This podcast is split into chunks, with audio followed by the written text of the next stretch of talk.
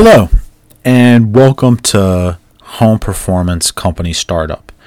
This is Eric Gans, and I just want to say thank you for listening. And I'm going to get right to what I want to talk about today, and that is the truth about what a good website really is. And I'm going to start off by telling a little story about a call I was on right at the beginning of the pandemic before I broke off and got my own thing started. And it was with another home performance contractor in my neck of the woods.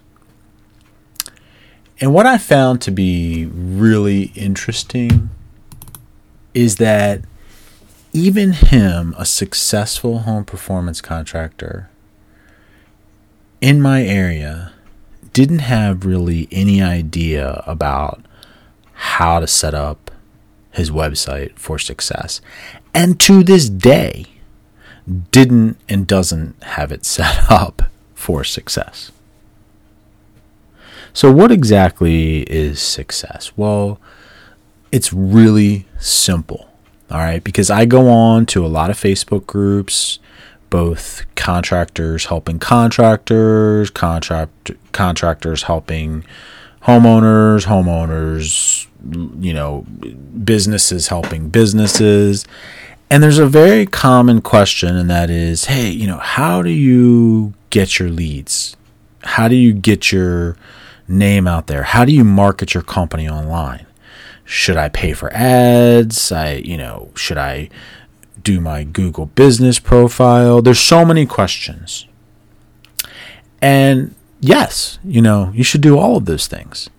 But here's the thing all of those things are going to do one thing, and that's that they are going to drive a person that has, you know, any type of interest, whether it's just in the color scheme you use, whether it's the actual thing you do.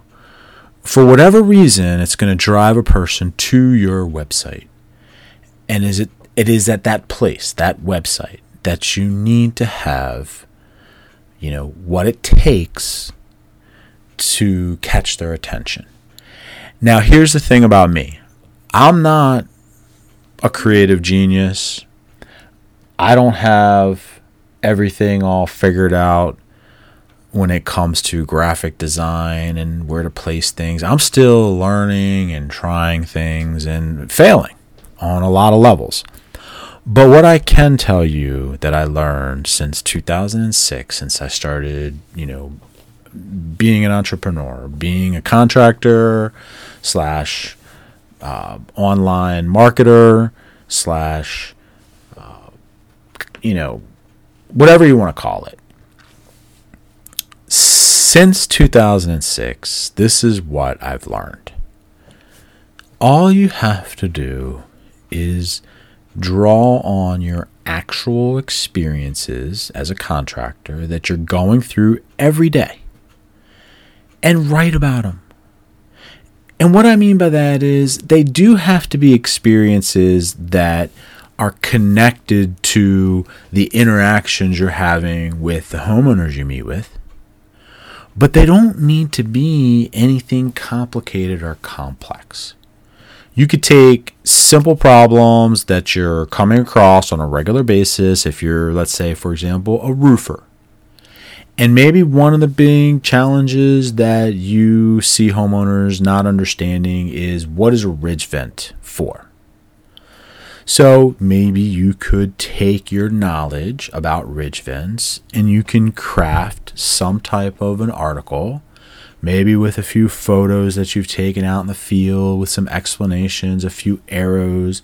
However, you've found your way to explain what a ridge vent is to a homeowner, get that onto paper and into your website as an information page. Maybe you could do a small blog on it. And when you do drive a person to the site, you're going to have some unique content, something that is going to connect with them. Now, it may not connect with everybody, and that's kind of the magic to all of this. you may write an article about that ridge vent, and the first person that lands on it, no, that, that that's not what they're looking for. But it might be the third person that is really captivated by ridge vents. That's what they need to know because everything else when it comes to a roof is not of interest to them. So I guess what I'm trying to say here is don't make the mistake of putting up a nice fancy looking website that has really nice pictures that is well, you know, written and clear, but the information that the person reads is dull and boring and doesn't really resonate in any way and isn't connected to the things that people are actually asking and wanting to try to figure out and want to learn about when it comes to whatever you do. Now, I also want to talk a little bit about how that ties into the next concept that is super important if you want to have a successful website. And when I successful, say successful, what I'm talking about is a website that is going to generate you leads on a regular basis, consistent basis, good qualified lead with the types of people that you want to connect with. Not just throwing a big spider web out there and hoping that, you know, you grab a few people here and there. Now, I'm not an expert in this stuff. I just I do it myself, so I have I guess experience with it. But the thing that I can tell you is I do subscribe to a few different uh, online channels that pump just every day. It's amazing how much information they pump out there about how to do all this stuff. So, this information is readily available. And I'll try to remember to put a few links in the comments here for this particular episode so that if you're interested, you can find them. But really, what I want to end this um, today's episode with, I want to try to keep it a little bit shorter today, is a big way that you can be successful with your website is if you focus on something that's called EAT. That's E E A T, eat. And it's something that Google pays attention to, and I I'm I can attest to this because I follow this stuff and I do it, and it's working for me. And I'm going to tell you exactly what it is. The first E in eat is experience. So you have to demonstrate to Google, and I kind of say Google, but it's not just Google, it's to the people out there in the world surfing the net that you have experience in whatever it is you do. So you have to kind of think about how to exemplify that on your website. Expertise. You have to be able to speak to whatever your specialty is. You have to be able to talk about some of the inner workings. Now, here's the trick to this you don't have to sound like a scientist, you don't have to be the person that invented this stuff. You have to make it interesting and you have to put it back in lay terms, if you know what that means, just simple terms, because the regular everyday homeowner, they don't understand all of the terminology that sometimes we use in our world.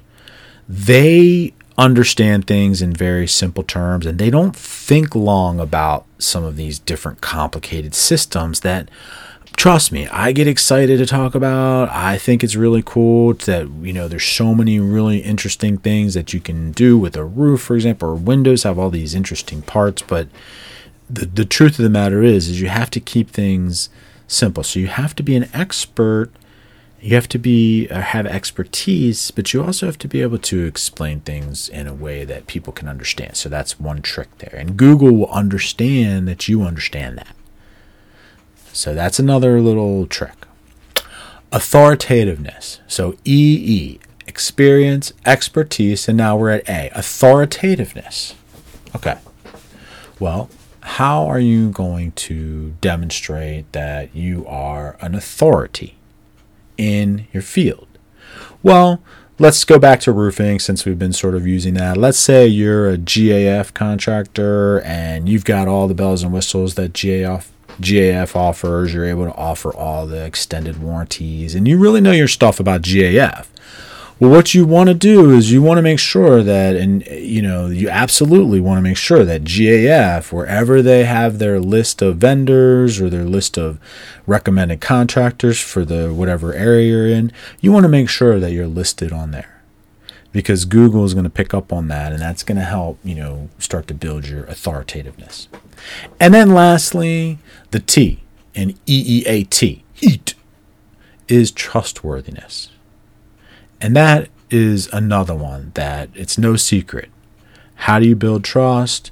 Well, in today's day and age, it's through reviews.